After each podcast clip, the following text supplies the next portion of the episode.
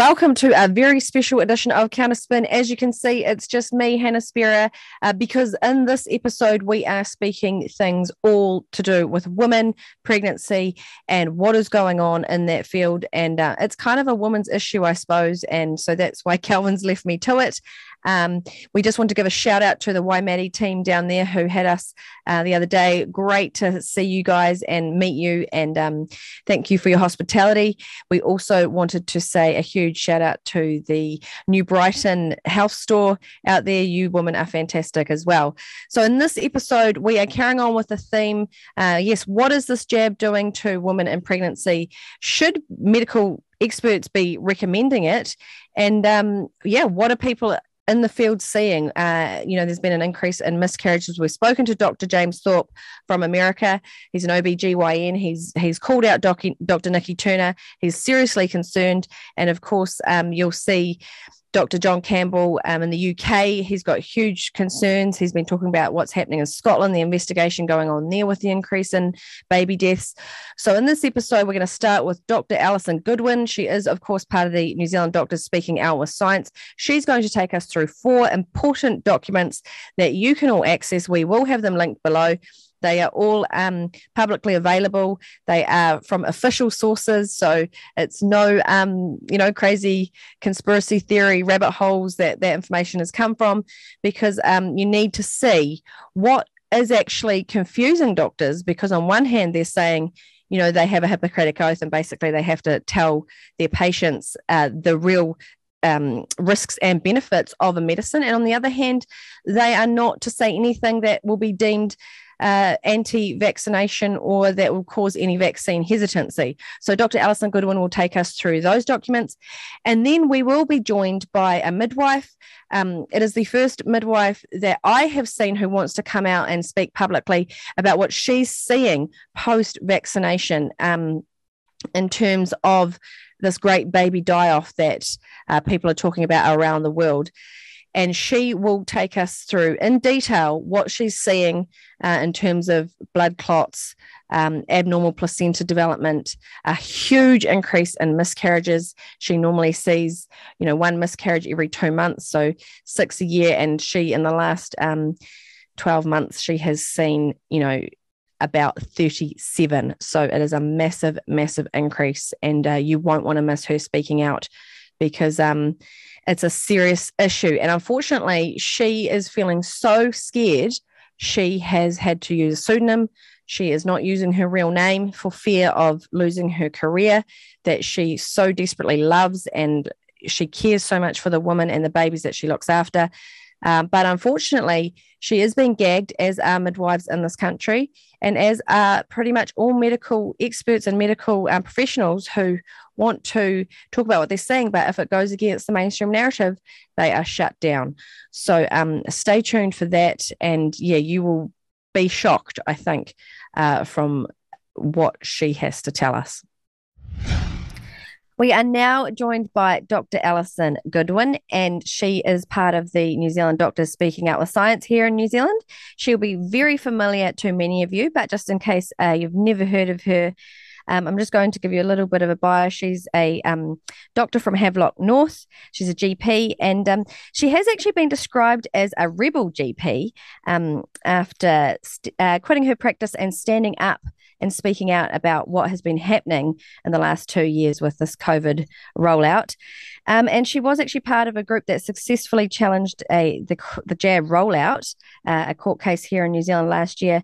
And um, it was actually challenging whether the rollout fitted within the provisional consent legislation in the Medicines Act, and the judge at the time, and the judge at the time, um, Judge Ellis came back and said this was actually on the seventeenth of May, twenty twenty one. It is a reasonable argument. Uh, it is reasonably arguable that the decision to provisionally approve the vaccine for much wider use is problematic, uh, and basically saying it went beyond the powers of Section twenty three for the Medicines Act. And basically, the very next day, the government changed uh, the rules, and um, there was no consequences. Basically, and the rollout kept happening. So this is what's happening. Um, so Alison's going to give us a little bit of a an update of where she is at professionally, and then we're going to talk about um, some of the documents that um, doctors are bound by, and we're going to look at some of those in regards to especially um, pregnant women and the rollout of this jab. And of course, this is in light of the Dr. James Thorp interview that we did, where he actually called out Dr. Nikki Turner, who is one of the mainstream experts here advising the New Zealand government and the New Zealand established medical um, professions. So, welcome to the show, Dr. Goodwin. Thanks, Hannah. No, nice to be here.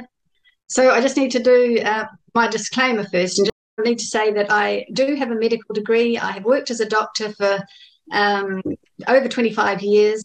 Uh, but I don't currently have a practicing certificate, so I can't um, practice medicine. And I wasn't intending this discussion to be the practice of medicine, rather a commentary um, about four New Zealand documents, publicly available official New Zealand documents, just to give people uh, the New Zealand context, sort of following on from your um, discussions with Dr. Thorp. Excellent. That we look forward to that. And just just before we move on, it would be great because there has been some real confusion, I think, here in New Zealand, uh, especially amongst some of the mainstream commentators. They don't seem to think that there's any censorship going on amongst the medical establishment. But of course, Dr. Thorp, he has made it very clear that that is certainly happening in America and doctors are being silenced. So, what's your experience and what's happening here in New Zealand with doctors? Yes, doctors have been silenced. Um, so six, at least six of us have been suspended for various aspects of the COVID um, rollout, you know, for asking questions, for publicly commenting, uh, for prescribing ivermectin, for uh, writing the exemption certificates, uh, and s- some people are challenging that in court. Some people have signed a voluntary undertaking saying, I won't speak publicly or I won't prescribe ivermectin in order to get their practicing certificates back and, and be able to work.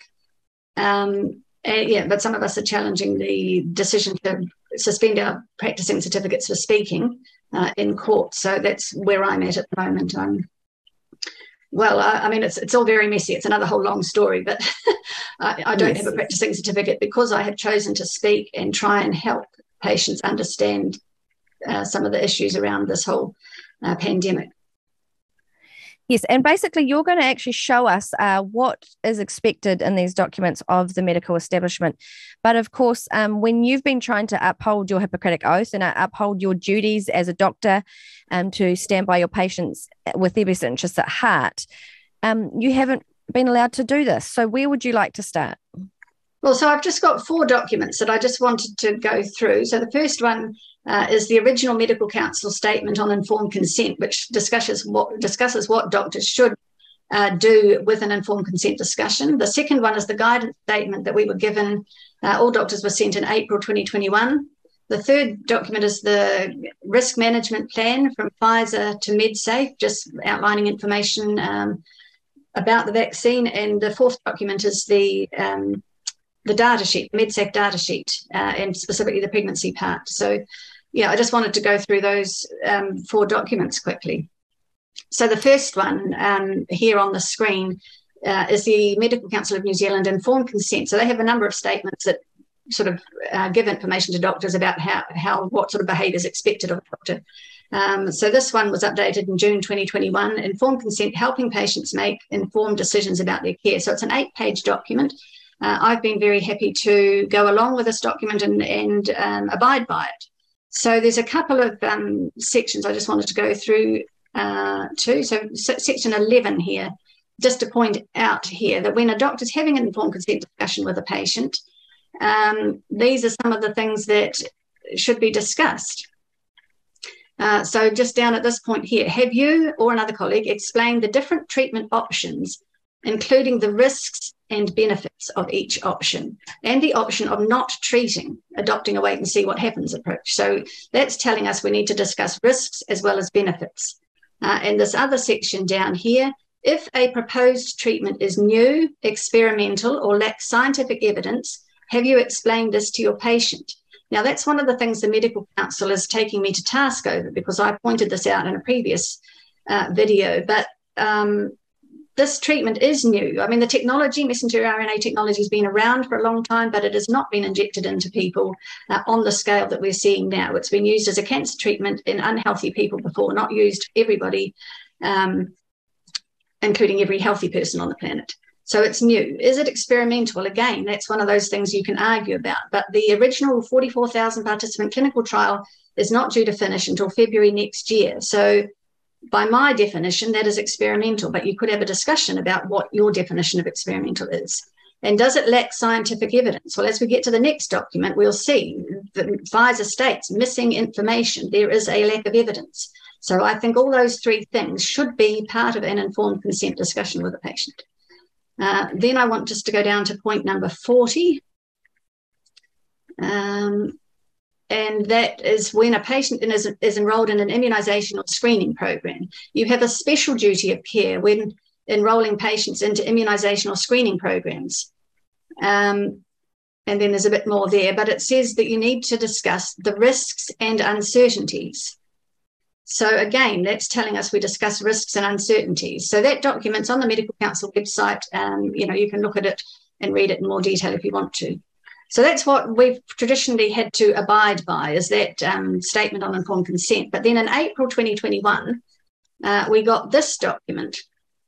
Uh, so all doctors, all dentists got sent this guidance statement, and it's the same around the world. Uh, Australian doctors, American doctors, UK doctors, Canadian doctors, they're all getting a very similarly worded statement. Uh, and this one says down here, you should be prepared to discuss evidence based information about vaccination and its benefits to assist informed decision making. It doesn't say anything about discussing the risks, the uncertainties, or the alternatives, which would normally be part of an informed consent discussion. Um, and then further down here, it says there is no place for anti vaccination messages in professional health practice. Uh, but it doesn't actually define what anti vaccination means. And I've asked the Medical Council, what do you actually mean by that in the context of informed consent, where some people, the risks will out, outweigh the benefits, and for other people, it might be the other way around. But what does anti vaccination actually mean? Uh, so I didn't get a, an answer to that, but there's a very clear directive to doctors there do not say anything that might increase vaccine hesitancy. Otherwise, there'll be consequences. So, um, are you telling me, Dr. Goodwin, that you and your colleagues were not allowed to mention things such as myocarditis and pericarditis or, you know, these neurological issues that people seem to be experiencing after they've had this experimental well, this, this, is the question where it's been very murky as to well, what what can we and what can't we discuss. You know, on the one hand, we've got that original eight-page document saying, well, we, are, we, we must discuss the risks, the benefits, the uncertainties. Then on the other hand, we were given this document uh, that tells us that we're to discuss the benefits. And if you have any anti-vaccination uh, messaging, then there'll be consequences. So doctors are in this sort of, well, what do I actually do? You know, and, and as I said, I had tried to get some clarity uh, from the College of GPs and the Medical Council, and ended up saying, "Well, you need to follow both." well, how do you do? how do you do that? so you're in a catch twenty two. Yeah, so that's right. So some doctors have taken this guidance to heart and have said, "Right, okay, I can't say anything against the vaccine. I better shut up and not say anything." Uh, other doctors have felt, "Well, actually, I need to uphold my ethics and I need to discuss these other things," and have carried on. You know, either privately and, and just in individual patient consultations, or more publicly, like I have been trying to do, and just pointing out things. So but yes, it's a real dilemma, and I mean, I don't know quite legally which which one actually has um, superiority. Anyway, that that may come to be visible. Okay, so, so the next document I wanted to um, discuss is the risk management plan.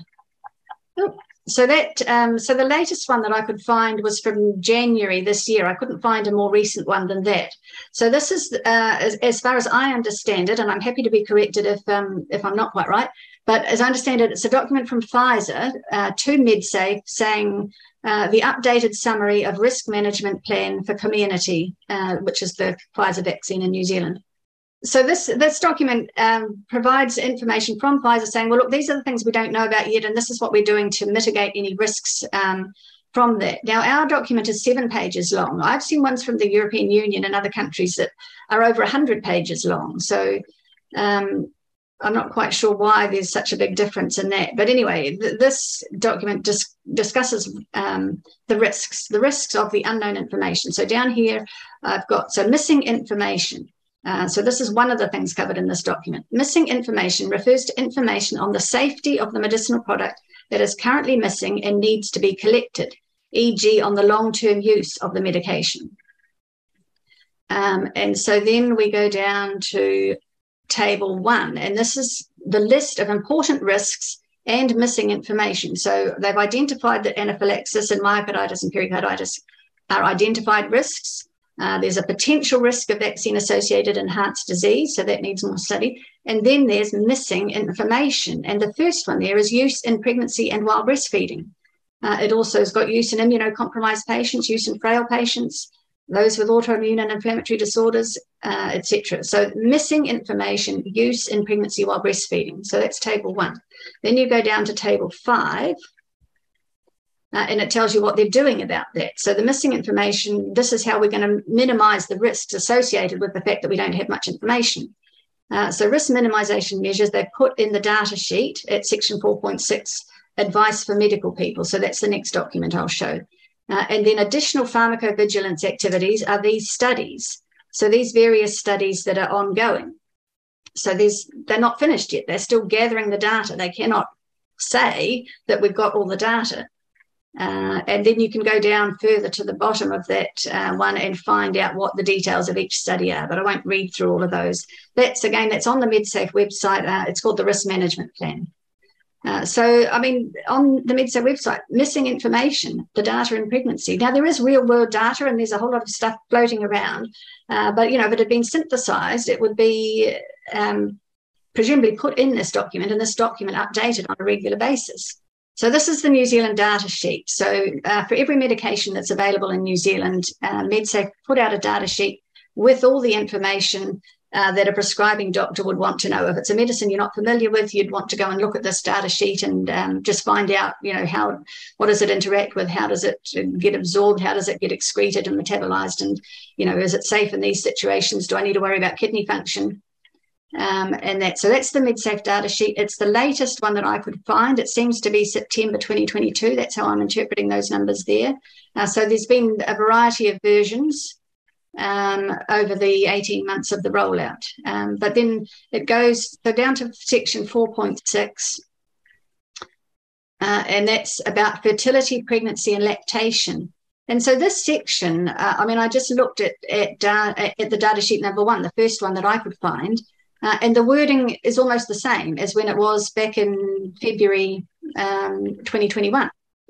But for pregnancy, you know, I guess that's the main topic of today the pregnancy. There is limited experience with use of Comirnaty in pregnant women. Animal studies do not indicate direct or indirect harmful effects with respect to pregnancy, embryo fetal development, parturition, or postnatal development. So, parturition is giving birth, postnatal is after it's born. Administration of Comirnaty in pregnancy should only be considered when the potential benefits outweigh any potential risks for the mother and fetus. So, to me, that implies that every pregnant woman needs a personalised individual risk benefit assessment, and some will be more at risk from adverse outcomes if they caught COVID. Uh, some will probably be fine if they've caught COVID. I mean, women have been having birth, have, having babies rather, giving birth um, since time began, and we're still around as a species. So obviously, there's some protective mechanisms uh, that keep us alive and able to deliver our babies. Um, and I mean, you could argue that in 2021, when there was no or there was minimal circulating COVID infection, that the risks of the vaccine outweighed um, any other risks at that time because pregnant women weren't getting exposed to um, COVID. So, but yeah, I mean, that sentence to me is, implies that a personalised risk benefit assessment should happen for every pregnant woman. Um, yeah, and, and especially you know when we're saying, well, when when when in the own do- documents that you've shown us, you could read that this whole thing is an experiment until, as you say, next year. So, um, but but it's unethical to actually experiment on pregnant women full stop. So, from the way I read it, yeah, to me, this has been, you know, probably the most egregious and most disturbing part of this whole rollout um, has been not only allowing pregnant women to have this vaccine, but actually actively recommending it and at any stage of pregnancy. I mean, that is a complete deviation from normal medical practice. Uh, you know, previously when I had been working as a doctor, I would be cautioning women about using Panadol. Uh, I would be saying, you know, don't even use that unless you it's really, really necessary. And I certainly would never be um, suggesting that a pregnant woman take a brand new medication. I mean, we just need to look at thalidomide. Oh, yeah, women were told it was safe and effective. Uh, and it wasn't until, you know, several years later, my understanding is that it was actually withdrawn. Um, I mean, look, I, I mean, it was it's like with smoking as well. The doctors used to um, recommend smoking, yeah. and there was no issue with um, pregnant women even smoking. You know, and yes. now of course we know that um, that shouldn't happen. Um, but now, now let everybody know as well about what the New Zealand Doctor Speaking Out with Science did with Nikki Turner, and when um, was it TVNZ broadcast some of what she was saying? You, you put in a broadcasting. Oh yes, we did a complaint? we did do a, a broadcasting standards authority um, complaint about. I think it was October last year. A piece on, I can't even remember which um, news station, but a, a, piece. It wasn't specifically about pregnancy. It was about what's in the vaccine and and how safe it is. So we, you know, we just got together and um, pointed out some of the science that we were looking at, uh, and and also some of the ethical aspects of medical practice. But I mean, I guess a board standard broadcasting person maybe isn't concerned about medical ethics. Um, you know, I just pointed out some of our concerns with what she'd said. Um, and put in a complaint. But uh, apparently, it was all upheld. The Broadcasting Standards Authority thought it was all um, above board and inappropriate what she'd said, and didn't have any issues. I don't I mean I can't specifically remember what was written. Well, and of course, she she she's on our website. I mean, if people want to read it, yes, we'll put, we will put we will put all these links up uh, so people can go and see it. And she she actually, you know, was was really pushing and advocating for pregnant women to take this jab. And there was a lot of advertising around it as well, like just popping up on YouTube. And, yeah. you know, it's it, like you said, it is very egregious. And what we're seeing, you know, of course, in Scotland and the the high rates, well, the the, the yeah, the spikes of um, neonatal deaths, and the Scottish government actually now uh, doing an investigation into it. What do you think should happen here in New Zealand? Do you think they should do no, something the, similar? The Scottish government doesn't feel that they need to look at whether the vaccine's involved or not. They've decided that's oh, yes, not an issue. That's true. So they're, they're, removing that. And I mean, the other thing about that Scottish one, uh, when I listened to John Campbell, is they've changed, or you know, they're fiddling with the definition of stillbirth. Um, you know, and and so some of the babies are showing some signs of life, but you know, dying within one or two hours of birth, are being classified as stillbirth. Um, and, and, that, of course, um, has a problem for the coroner because then the coroner can't get involved if it's been classified yes, as stillbirth. That's right. So and there's a reason for yeah so so what i mean do you know what's happening here in new zealand because it's very hard to get the figures isn't it from the last uh, yeah. 18 months to two years yeah, I mean, uh, as you've probably heard, there is a lot of anecdotes about what's happening uh, in in our hospitals and with our midwives. But yes, I, I mean, I don't have any definite numbers, and I, you know, we've tried OIA requests. Various people have tried OIA requests to get the actual numbers of um, you know how many live births how many stillbirths uh, you know and i mean what what are the definitions again of a stillbirth you know is that being tweaked here with regards to you know how far through a gestation uh, i mean my understanding is that anything over 20 weeks or over 400 grams uh, would be a stillbirth. But you know, so uh, at the birth end of um, stillbirth, that that's being tweaked in Scotland. But you know, as the other end of stillbirth being being tweaked. The younger ones are they sort of being cast as miscarriages or abortions, or uh, you know, again, it's impossible to know what's going on with the data. And and and I mean, the numbers. Well, like one OIA, OIA request I saw that you know the data was up to 2019. You know, it was way behind. So, um, yeah, it's very difficult to to get accurate data, accurate figures. Uh, I mean, it would be very nice to actually look at, at some of whatever data is being collected. Um, but you know, it's impossible to get hold of. And so, what, what's your advice? Uh, what would you say to people who are in the medical system, especially uh, around, you know, anyone dealing with uh, pregnant mothers and uh, that whole part of medicine, you know, who are seeing anomalies, abnormalities, what do you suggest to them in regards to maybe becoming a whistleblower, actually speaking out about what they're seeing? Well, I look, I mean, if people are, are seeing things that are out of the ordinary and abnormal, and and thing that practices being undertaken that aren't usual practice, then I, I mean, I well personally, I, I would feel the need to speak up um, in order to prevent it happening for to happening to other people. Um, but I mean, and it, on the contrary, if nothing's happening, if all the births are, are, normal and you've got normal numbers of babies being born, let's let's hear it. Let's uh, actually have the people saying, "Well, everything's all right." I mean, we I mean, I'd love everything to be all right. I'd absolutely love that to know that every baby that's uh, conceived gets to full gestation and is born healthy.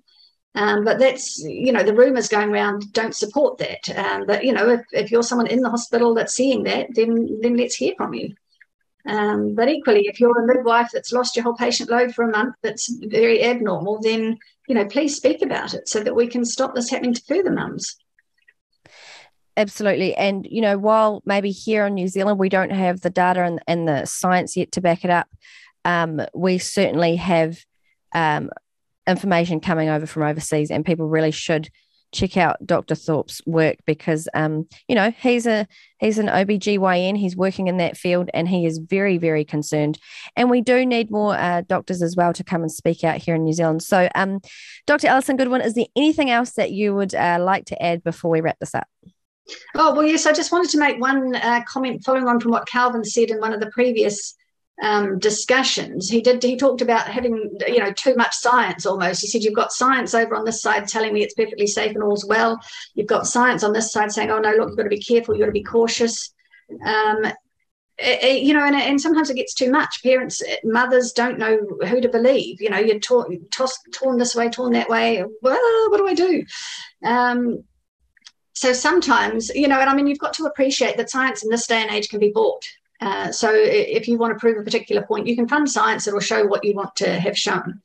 Um, and so you've got to look at who's funding the science and why are they funding it when you're assessing science. Um, but you know, as, when you're muddled by too much science, what you've actually got to do, uh, personally, I think, is to take a step back and trust yourself. You actually have to ask yourself, what feels right, what seems right, what sits right with me. Uh, I would call that a maternal instinct or an instinct or your intuition or your gut feelings. Uh, you know, if you're bombarded and overwhelmed by too much stuff from all angles, take a step back, and somewhere inside you, the answer will be.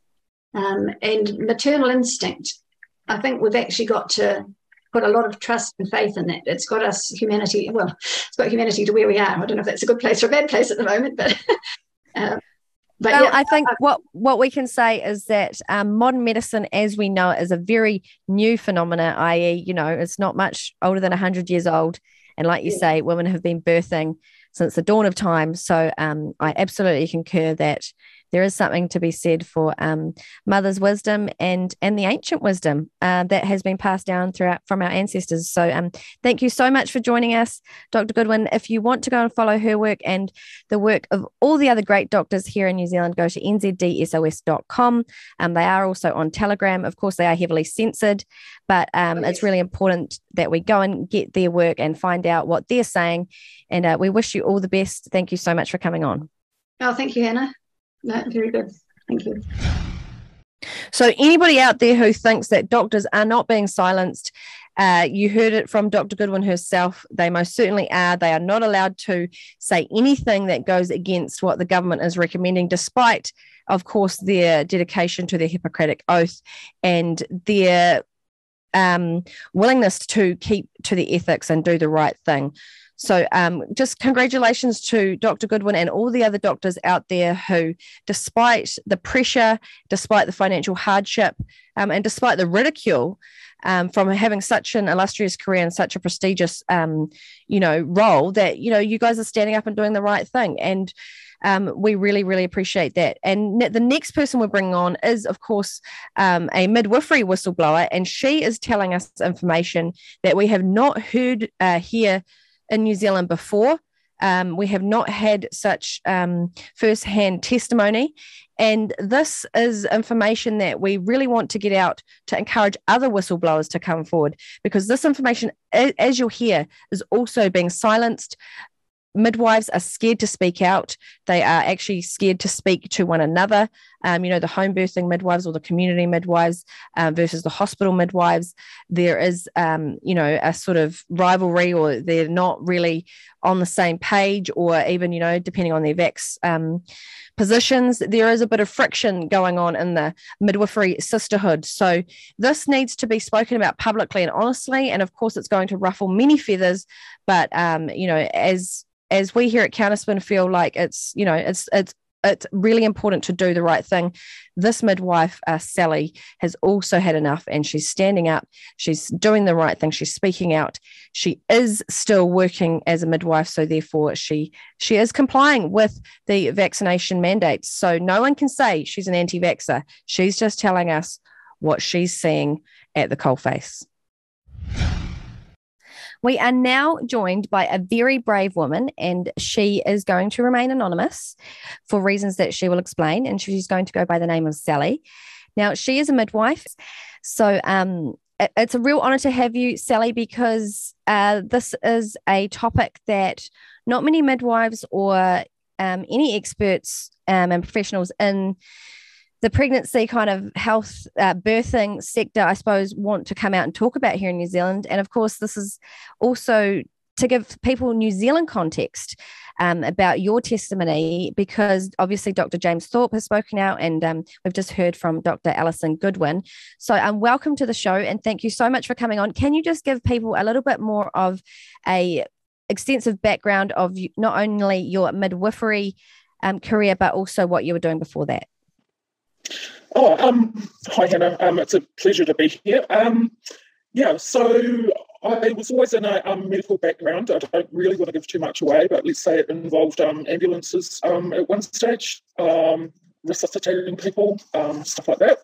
Um, I trained as a midwife. I finished um, years ago, um, and now I work as a rural um, LMC, so lead maternity carer. So our job is we get contacted um, by women um, around about you know five six weeks of pregnancy. Um, we see them in clinic throughout their pregnancy. We help them birth their babies, um, either in hospital, in primary units, or at home.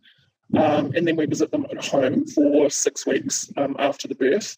Uh, we're autonomous practitioners. Um, we work under um, a scope of practice and we're very regulated you know, it's, it's very, very tightly regulated. We have to requalify. We have to do, you know, a certain amount of professional hours, educational hours.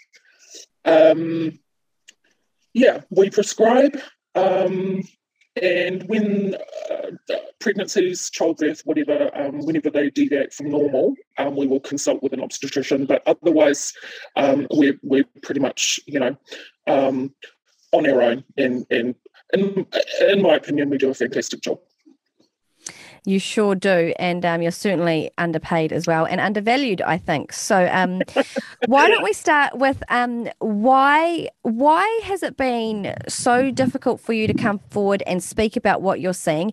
And why do you have to be anonymous?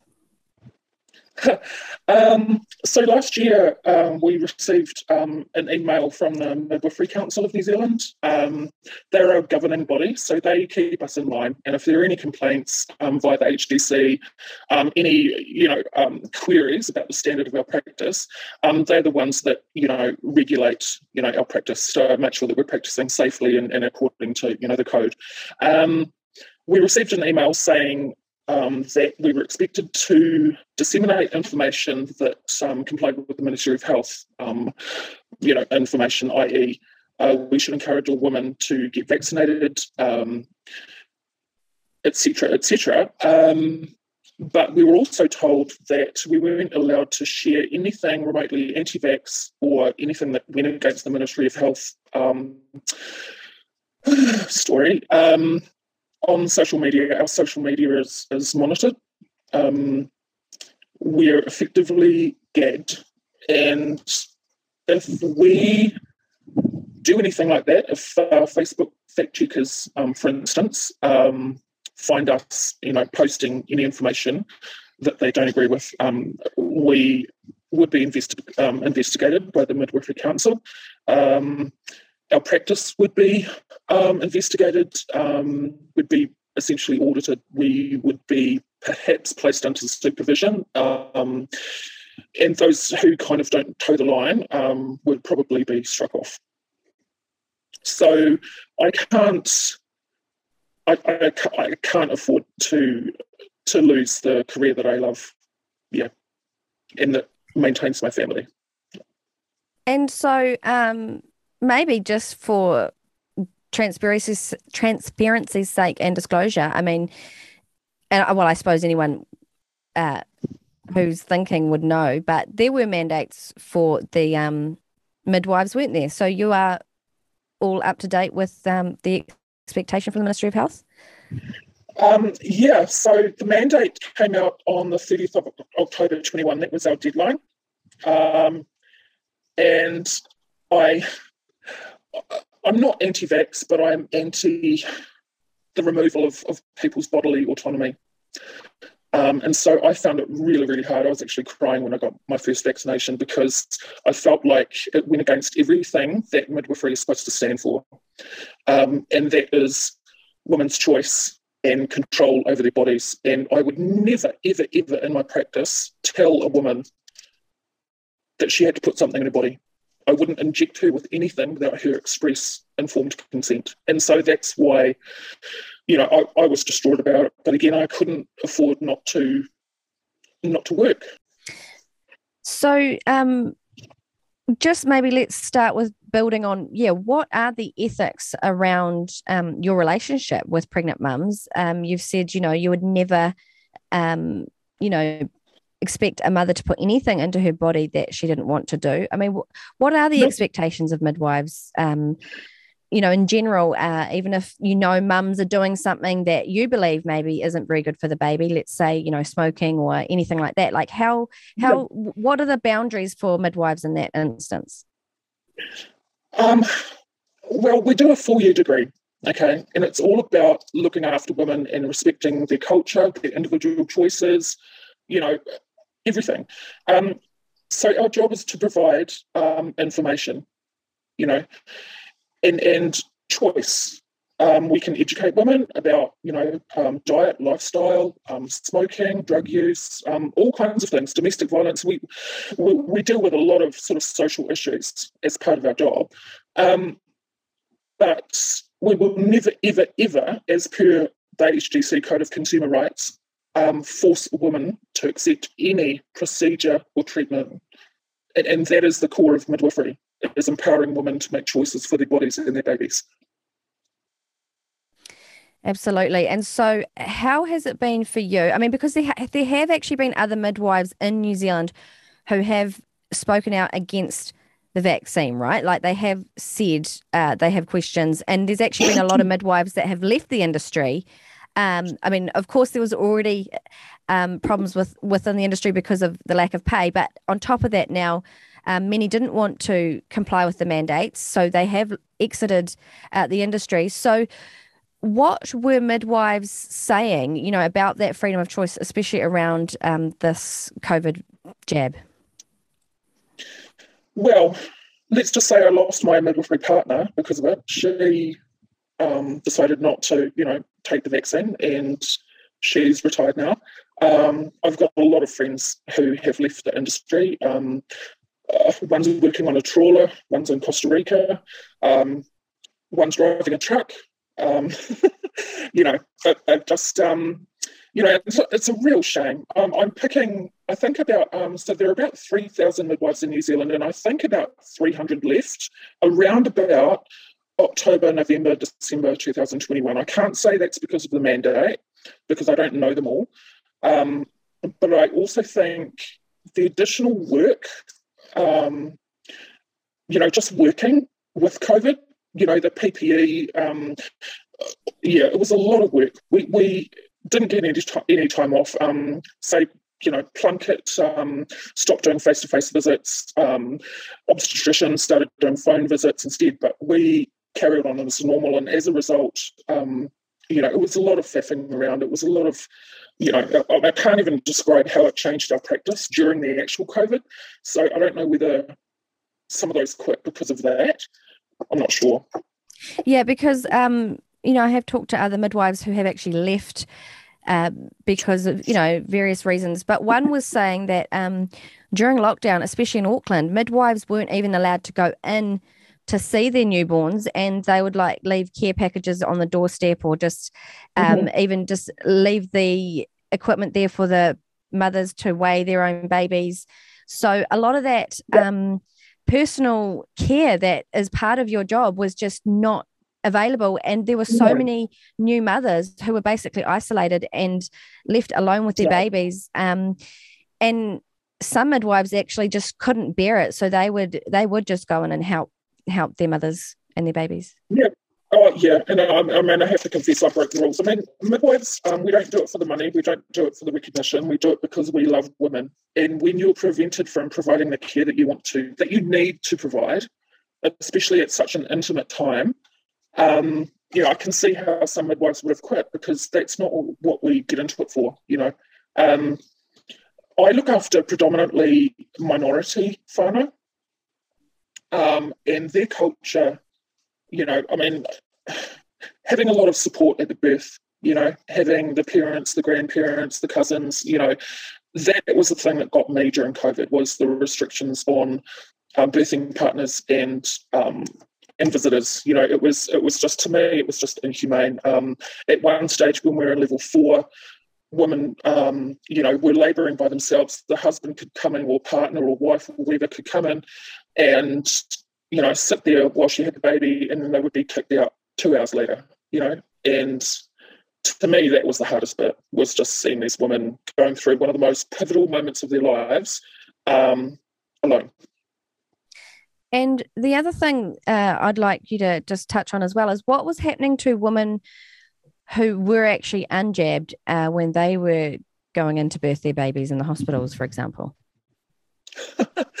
um, well, I can't really say because I don't go to the hospital very often. I think I had one unjabbed woman. She had to do a rat test um, when she went in, and, and, that was cool. But her husband wasn't allowed to go in, and her mother wasn't allowed to go in. So they actually slept in the car, in the car park at the hospital while she was giving birth.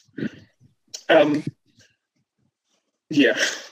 because there there are the stories, yeah, of of the woman just being taken into a completely different area and you know being basically having everyone in full ppe gear. They're basically in full ppe gear and it's just so sterile and just so just no warmth and no care in such a special yeah, moment. So in our local hospital we had sort of a sectioned off area and it had these yellow and black diagonal lines across the floor um, and then a big pile of ppe outside the room um, i have to confess I never bothered with that. You know, I'd been with this woman and her whānau for you know, seven, eight, nine months by then.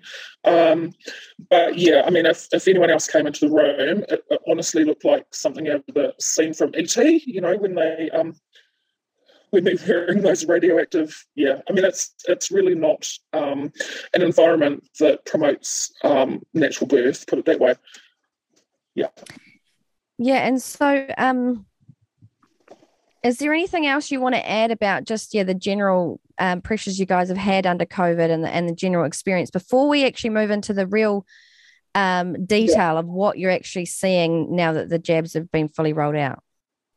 Well, uh, from my point of view, it's been very divisive um, amongst the midwifery community. You know, there are midwives who are quite um, uh, hospital orientated and they've you know you, you see things on social media all the time and, and so it kind of almost turned into an us and them situation which i find really sad because you know we are supposed to be a sisterhood and a community so um, that's what i got during covid was that it was very divisive you know people were arguing midwives were arguing about this that and every other thing and i just found it sad you know, I just found it really sad that a bunch of women who are up against it anyway um, we're fighting amongst themselves about, you know, I hold clinic, I get the woman to wait in the car park, I sterilise my scales, I don't do blood pressure because I don't want to touch her. You know, I mean, some of the practices, um, yeah, to me, yeah, I mean, I, I understand the, the the concept of self-preservation,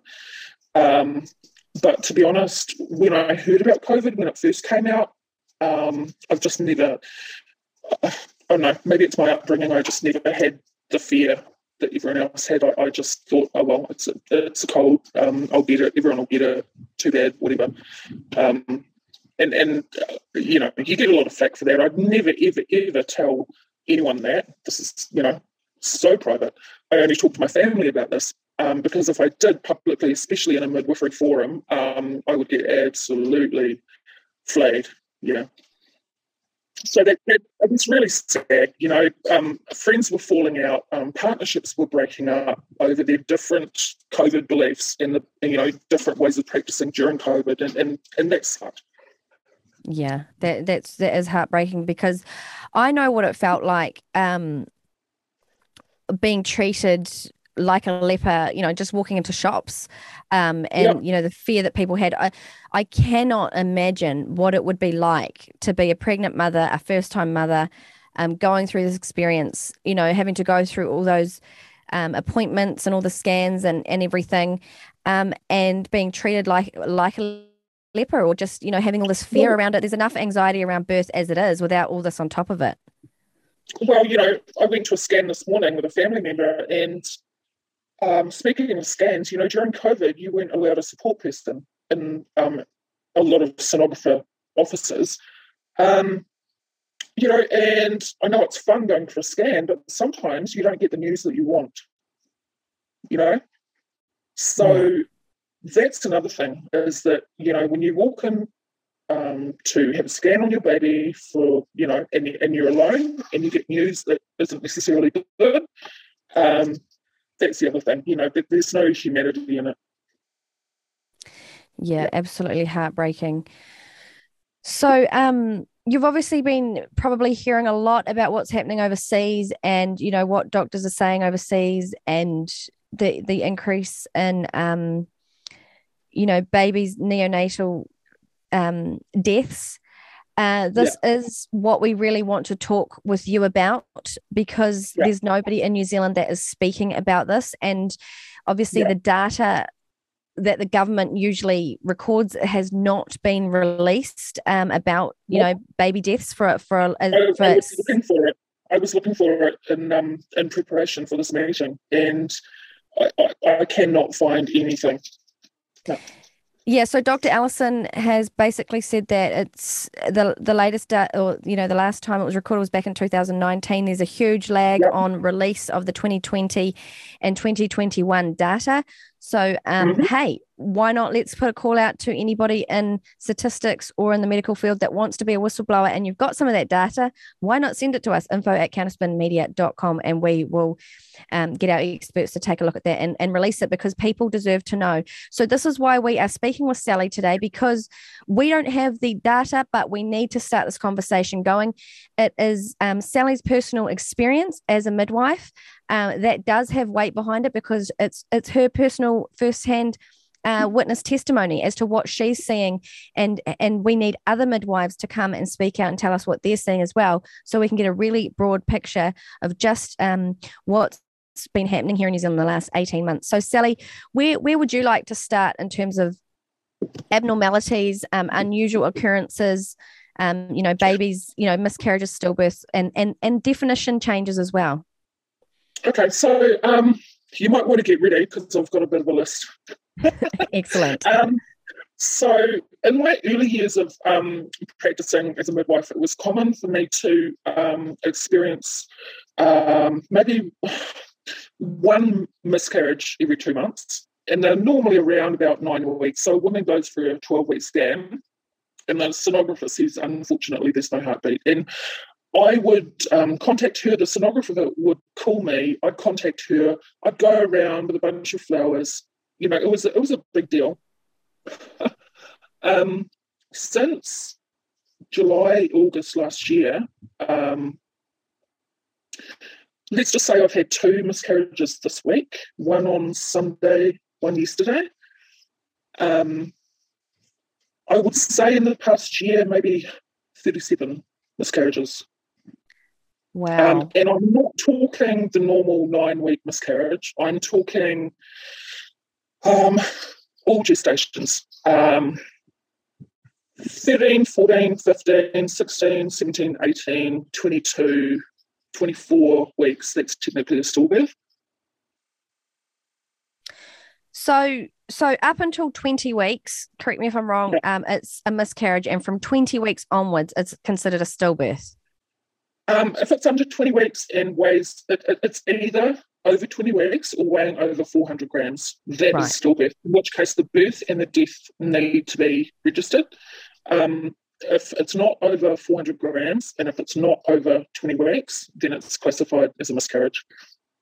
Okay, yep. so you've gone from one miscarriage, which is so that's under 20 weeks, um, say one every two months. Yep. Um, so that's uh, six a year to um, 37 in the last 12. 37 just from I spent about three hours last night going through my texts from all my you know women over the last year or so, and I came up with 37. Yeah. Wow, that that is just that's huge. So, I mean, when did you start? When did you start seeing this, and when did you start? When did you start thinking, okay, there's something going on here? Um, well, let's just say I, I lost my entire February caseload in about July, August.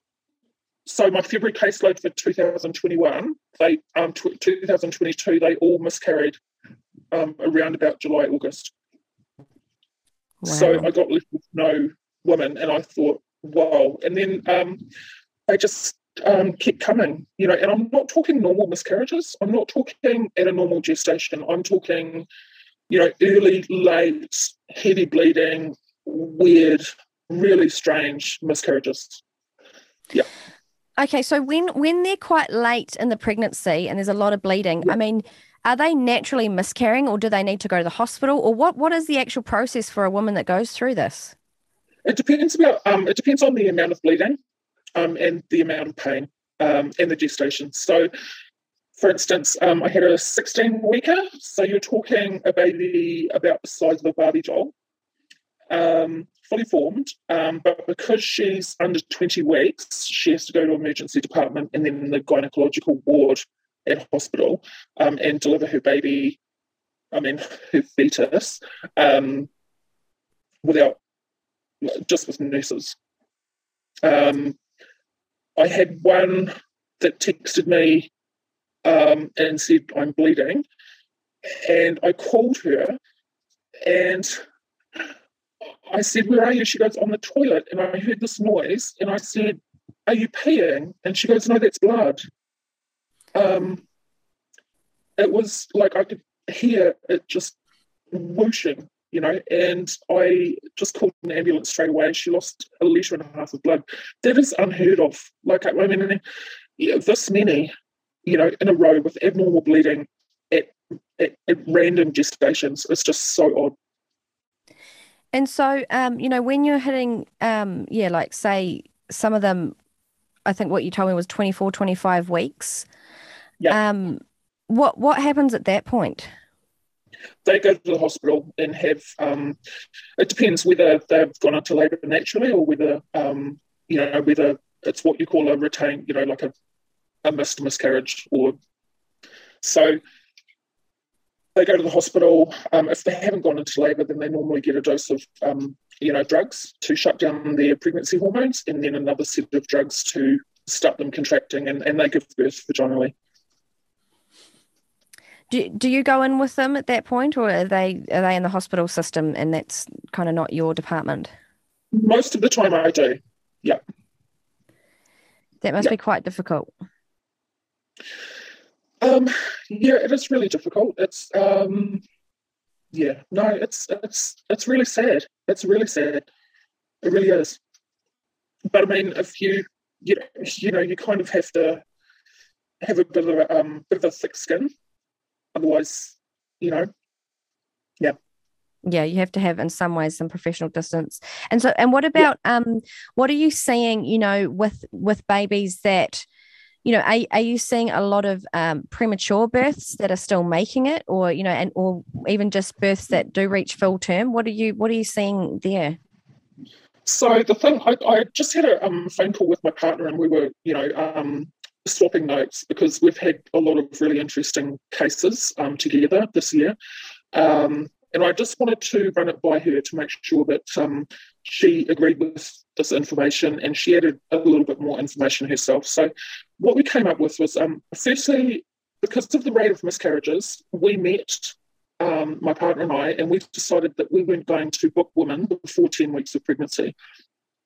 Um, and that is solely because we've had so many miscarriages that um, we want to make sure, as, as much as we can, that the baby's actually viable because we've been doing so much um, miscarriage care. Um, you know, and it's really sad. You know, it's it's so sad, but we have that's what we've decided to do. You know, um, the other thing is that um, placentas have been really abnormal. Um, we've had some strange placentas, and as you know, the placenta is the life force for the baby. It's what transfers, you know, blood nutrients, glucose to the baby from the mum. Um, and if that placenta isn't set up properly, um, and if it doesn't function well throughout the pregnancy, then you know you can't have a viable or healthy baby. Um, I've been taking photos of placentas lately because there've been a lot of um, velamentous placentas. Which, so what does um, that mean? So a velamentous placenta is an abnormal um, cord insertion. So it's not inserting through the centre of the placenta like it should. It's going through the membranes and the blood vessels are kind of hanging there exposed. They're not protected by the jelly that protects, you know, the umbilical cord. Um, so they're very precarious. Um, we've found a lot of those. They're, they're abnormal cord incisions is what we call it. The other thing that we've found is circumvallate placentas. Um, they have a gritty, lifted up, folded back ring around the edge of the entire placenta, which compromises blood flow, of course. Um, and it also leads a lot of the time to the placenta not coming away from the uterine wall cleanly um, at birth or after birth. Um, a lot of calcification in placentas, um, unexplained calcification. You can expect a certain degree of calcification in placentas if a woman is a smoker or a vapor or, you know, uh, on some kind of medication or drugs that may cause calcification. But we're finding really gritty placentas with massive lumps of chalk in them, essentially. Um, and the saddest and hardest thing to deal with is, um, and I've I've read this in you know my local midwifery Facebook group, is the the number of abruptions, placental abruptions. Um, you know, you hardly hear about a placental abruption happening. You know, that's when the placenta comes away from the wall of uterus, um, effectively starving the baby of oh, oxygen. No. Um, it has been happening partial abruptions and full abruptions. I've just heard so many stories lately about the placenta just coming away. Um, and unfortunately, um, you know, my partner and I experienced that. And, um, you know, the woman un- unfortunately lost her baby. Um, and then, yeah, she got pregnant again and she just lost her baby again at 18 weeks. Um, a lot of heavy bleeding, really weird heavy bleeding. Um, I'm talking clumps. I'm talking yeah, all kinds of weird stuff. And I think that's related to the um, abruption, partial abruption. It's like placentas aren't being set up properly, and yeah, they, they just seem to be coming away in bits and pieces. They're coming out upside down. They're coming out folded, um, and they're coming out with a lot of um, clotted blood behind them. Um, and also growth issues, um, SGA and IUGR, which is um, small for gestational age and, intrauterine growth restriction. Um, a lot of babies that just aren't getting enough nutrients during um, pregnancy. And uh, I had one woman recently who spent seven weeks in hospital um, and delivered a baby at, well, I think it was 1,500 grams. yeah, so oh no. The other thing that's been happening is that um, when you send a woman for, um, so normally, unless there's an indication for a dating scan, um, i.e., to find out when a woman's due, um, we try and kind of leave things alone. But we are sending all our women for dating scans now because for some reason, the dating from the LMP or last menstrual period doesn't seem to be adding up to what um, is showing up on a dating scan. So, for instance, I would have a woman who, from her last menstrual period date, would be six weeks, seven weeks. I'd send her for a scan, expecting to find a heartbeat. Um, and then the sonographer would say, oh, no, it's only four weeks and there's only a yolk sac, there's no fetus yet. Um, it's so common. So all of my women have been going for a dating scan if they need one, and then having to go back two or three weeks later because for some reason um, there's no baby yet. It's just a yolk sac. Um, some of them are viable pregnancies, some aren't. So, okay, prior to, um, you know, 18 months ago, two years ago, three years ago, is that something that you would see like occasionally, never, regularly? Um, so what what part of that? Um, the so like, like just the egg sac. Sorry, yeah, just specifically what you're oh, talking about now, yeah. like having a sac but with yeah. no baby, uh, obviously there. Yes. Yeah. Um. Oh, maybe once every three months or something. I suppose you'd send a woman for a dating scan based on her last menstrual period, and they, you know, and they're like, "Oh, you're a couple of weeks out, sweet as." Um, right, yeah. But this is happening all the time.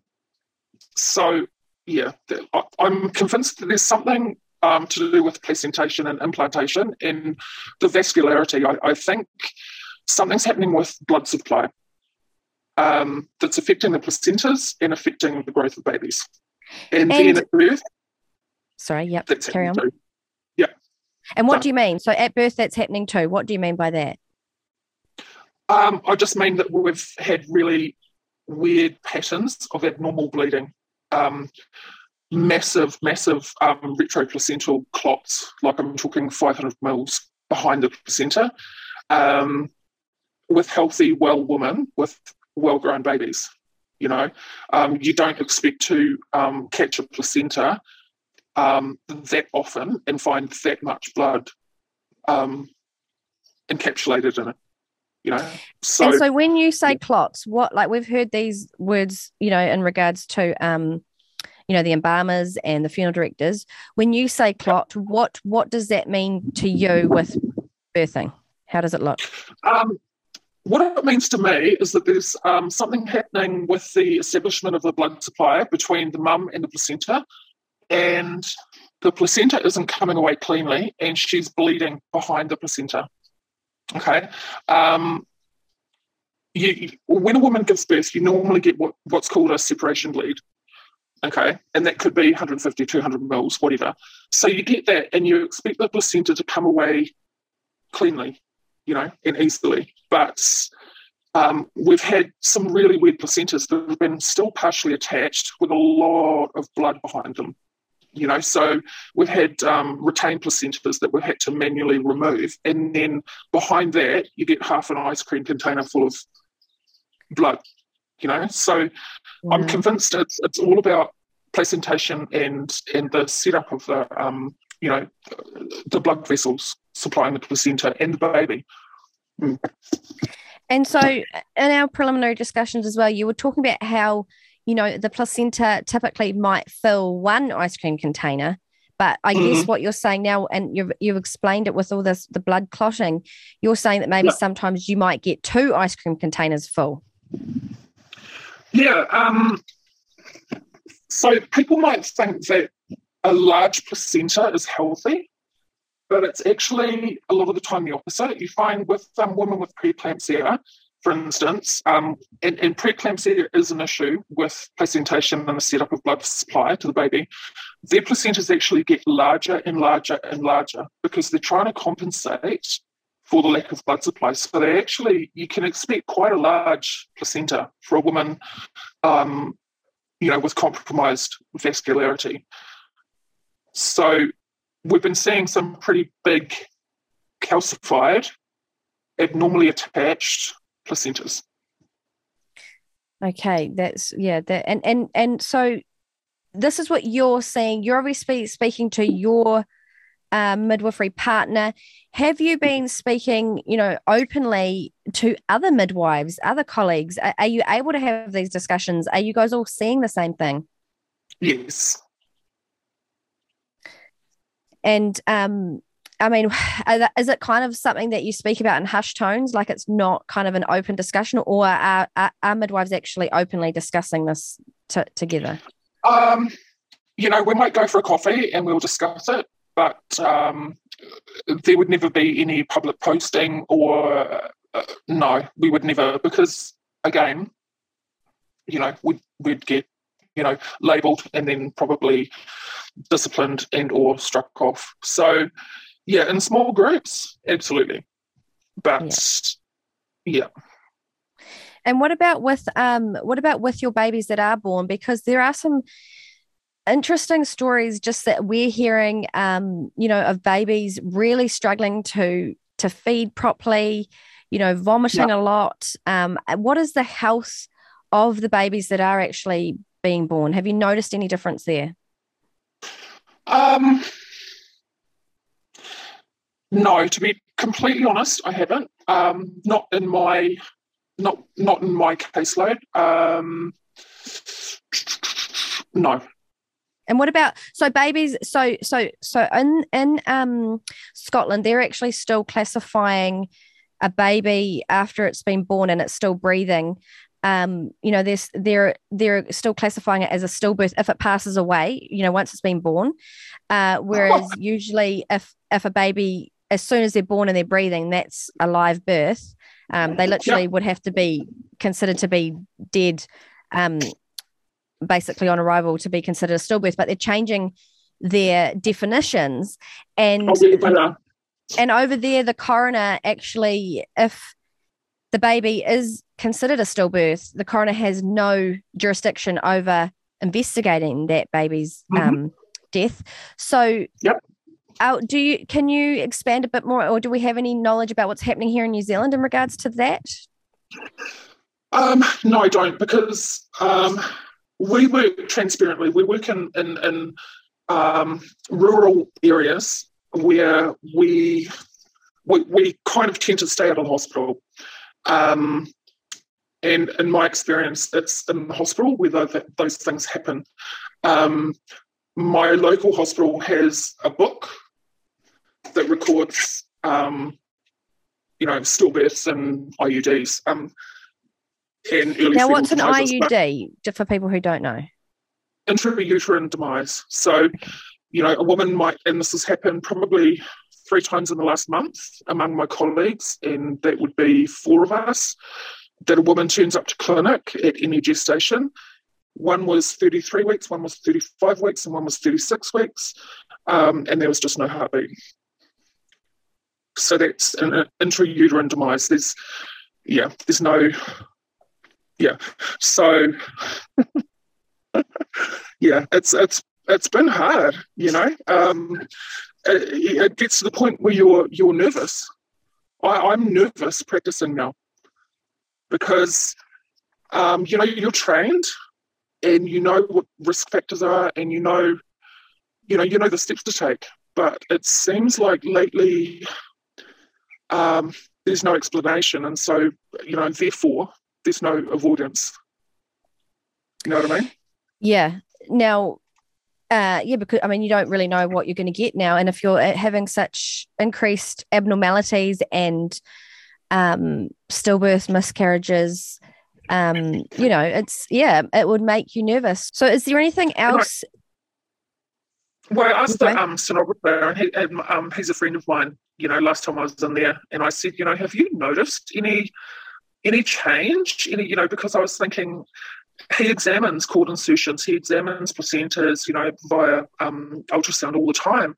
And he just absolutely shut me down and turned his back on me. Like he just went, no, like that. And um, and, that, that's what you're up against. Like you're almost too scared to approach the topic because, yeah.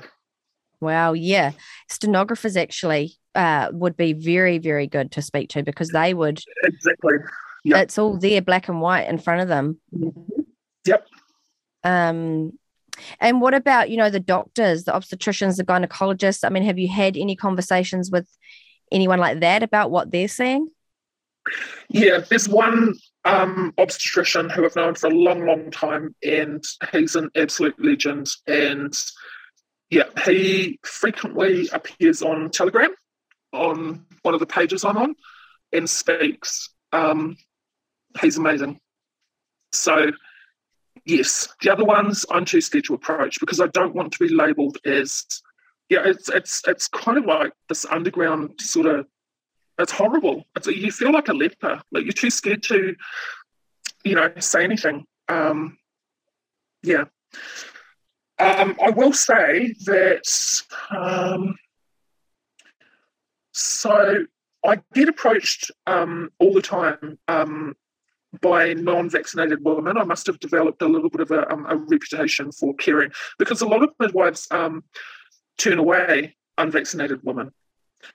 Um, so they come to me um, and they, they state that they're unvaccinated and, and they're really ashamed. And I'll have to say that in the last year, um, only two of those unvaccinated women have miscarried, and they both had a history of miscarriage. Interesting, and yeah, because because you know what I find fascinating, like where are the feminists in this country uh, standing up for the rights of women to have healthy babies? And mm-hmm. with the information that's coming in from overseas, with what you're telling us, and with hopefully what more um, people tell us in this uh, in this industry, you know, this is a feminist issue because it's, it's my body, my choice, is it not? Yep, and that's what us midwives are educated for four years to uphold. And I can't believe that we're separated over this issue because it's it's at the core of midwifery and it's also the, at the core of healthcare in New Zealand. You know, the HDC Code of Consumer Rights is actually law, you know, and that trumps any protocol at hospital, you know. Um, it just makes me sick. It, it absolutely does. So, what's what what's specific about that law? That why do you bring that up? Um, well, it's a big thing for me. Um, you know, I'm a feminist, and I I was raised to respect people's choices you know, and I was trained to educate people and let them make their own choices and support them in that. Um, you know, the right to decline treatment is is one of them. The right to respect. Um, it's, it's the foundation of New Zealand, and I feel like we have, you know, the way that I've seen some um, unvaccinated women treated um, contravenes three or four of those laws, you know? Um, yeah. Yeah. And and so just just before we wrap up, I've got I've got another question. What do what do um women like say, you know, you, you're obviously getting these unjabbed uh women um who need midwives, but what if they personally for their own safety, because you know, there are certain things like shedding and uh, things like that. What if they want an unvaccinated midwife because they feel that their baby is safer around an unvaccinated midwife. What do those women do? Well, um, they could find an unvaccinated midwife, but she would be unregistered and she would be practicing illegally. So she would not have access to um, drugs. She would not have access to a hospital um, in case anything went awry. Um, and she would be facing prosecution for practicing. So you know, that they can't access one. And it's all very well dropping the mandates for healthcare workers, but the Ministry of Health has the final say. So, um, you know, there was this big, um, you know, wahoo about the mandates being dropped, but then all of the DHBs or Health New Zealand, um, the branches have decided to uphold the mandates. So um, those unvaccinated midwives can't work anyway. They can possibly do home births, um, but they wouldn't be accepted into any birthing centres that that are connected with um, Health New Zealand, and they wouldn't be accepted into hospitals. So, so it's a bit of a there are actually basically women and babies at risk now because oh, totally. they oh cannot God. access unvaccinated midwives and they may be having babies on their own uh, because oh, they don't. Yeah, oh my God, they're free birthing all over the place. They are you know, and and that's the thing. That's a lot of the reason why I chose reluctantly to get the jab is that my caseload is rural um, probably about 70% Maori. And I know for a fact that they would not go to hospital. And if I wasn't there, they would be free birthing. So, you know, I mean, free birthing's all well and good, but, you know, there, there are risks. And, but these midwives aren't even allowed to attend, they aren't even allowed to be doulas. Yeah. And so doula, doulas are kind of like support people during pregnancy, aren't they? They don't have the same yeah, legal so rights as a midwife. No, no, no. So they're not um, qualified to prescribe. They're not qualified to make any clinical decisions. They, they just support people. It's like hiring a professional, I don't know, mum to be with you at a birth, and they're amazing, you know. But I've found that they have been increasingly pressured to step outside of their scope because there's such short of um, shortage of midwives. I know personally um, that.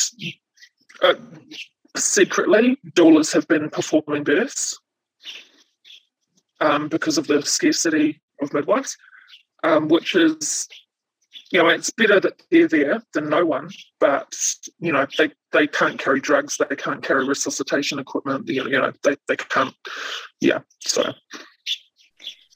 All right. So just before we wrap up, is there anything else that you want to add, or any other, um, you know, anecdotal stories that you're hearing out there that we need to just bring to the table just to start the discussion? Um, well, a midwife I spoke to recently who lived overseas um, was also, you know, we just met and had a coffee. We hooked up over Messenger, and she was telling me exactly the same thing was happening um, in her country. And we sat there for about three hours, swapping stories, horror stories, really, um, about the unexpected and illogical things that we'd experienced um, in the last year and a half. And so, yeah, I mean, it was cool bonding, but it was really sad to think that this was taking place all over the world. So she's seeing the same thing as you with the excess bleeding, the clotting, the cords being attached yep. in the wrong place, the placentas detaching, um, the increased yep. stillbirth, all of that. The miscarriage rate is, yeah, that, that's the thing. You know, you, you book um, so I normally book three or four women a month, and lately I've been booking six, knowing that at least two will miscarry.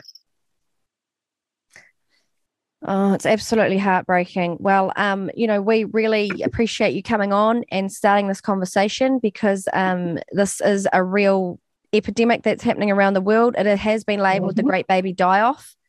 Um, yep. So, you know, I mean, maybe do you just want to finish off with ultimately why you have chosen to do this, given that, you know, your whole career is at risk, your livelihood's at risk. Um, you know, if you were to put your name out there, they'd shut you down and you could lose, you know, your house, everything. Why, why have you done this? Um, because I love women and I've held too many dead babies in my arms. Yeah. Yeah. Well, thank you so much, Sally. Uh, very brave. We really appreciate you coming on, and hopefully, you have started something. You know, planted a seed in somebody else's mind um, to to start this um, investigation because really we need a independent inquiry into what is happening with these miscarriages why are so many babies dying why are so many babies not reaching full term why mm-hmm. are um, the placentas not developing in a healthy way why is the excess bleeding uh, these yep. questions need to be answered. We need studies done on this, and we need we need the raw hard data. As much as it's going to hurt and it's going to be really difficult to look at, uh, we need to do that. So thank you so much, Sally. We really appreciate you coming on. Now I'm just pulling this figure out of thin air, but there may have been, I think, 26 studies um, put, um, that are going to be commissioned um, into COVID related things, and I think only one or two of them are actually going to be looking at the um, effects of this jab. So um, mm-hmm. we need more, yeah, independent studies, like you say. So let's see if um, maybe there's yeah some philanthropists out there that want to fund an independent study. Um, and Sally, I'm sure you wouldn't mind um, putting forward what you're seeing, and hopefully we can get a whole bunch of midwives to come forward and actually share what's going on because this is just this is a real crisis and um, you are the yep. canary in the coal mine sally ringing the alarm bells Thanks. I'm squawking. yeah. So thank you for squawking. and um, hopefully others will squawk with you. So appreciate your time and um, right. yeah, let's just get some more whistleblowers coming out. Let's get some um, doctors in this field to come forward. You can all come forward Yep. anonymously, like Sally. You don't have to put your name to anything. Um, at this point, you know, it's just important to start this conversation. Please get in touch. Info at counterspinmedia.com. And um, yeah, let's let's really have these hard conversations. It's not easy, but it has to be done. Well, I found that really personally um, difficult to listen to that information. And it's really important that more of you come forward um, and tell the story. It's not easy, but uh, we're very grateful for Dr. Alison Goodwin and for Sally um, coming on the show today and telling us about what's been going on. Um, so, all of you out there, please share this far and wide. You could actually be saving lives. So, at this point, people uh, think twice about getting any more COVID vaccinations, jabs. Uh, it's really looking like it's not good stuff. And let's push for an independent inquiry into what's happening to the baby die off and uh, let's see what the extent of it really is here in New Zealand. So, if you like this information that we brought to you today, as I said, please share it. Please go and check out our Telegram page. Uh, we're also on Gettr and we're hanging on on Facebook. Um, we are heavily shadow banned. Um, of course, Rumble banned.video. Um, and a shout out to Alex Jones and all the crew over there. They're obviously experiencing their own difficulties. Censorship around the world is rife, and uh, we will not be silenced. We will not um, be quiet, and we will go down and we will keep telling the truth. So get onto our page, counterspinmedia.com as well. And send us a donation. If you enjoy independent media, uh, you guys are going to have to get behind us because without you, uh, we can't do this. We don't have uh, taxpayer funding. We don't have access to um, the investigative journalist fund uh, because you know we're not accredited. They don't like what we say. Uh, they don't want to fund the truth getting out. They just want to keep funding propaganda. So if you like our real uh, cutting edge style we know that we're the tip of the spear. We will say what other people dare not say. Uh, and we know that we're actually, uh, many of you have us as your dirty little secret, actually. So please uh, keep watching, keep sharing, and thank you for tuning in today. We appreciate your support and we look forward to having Kelvyn back and uh, bringing you some more hard hitting facts and evidence. You can find Counterspin, New Zealand's media revolution, at counterspinmedia.com. And now, on the InfoWars Network, at banned.video.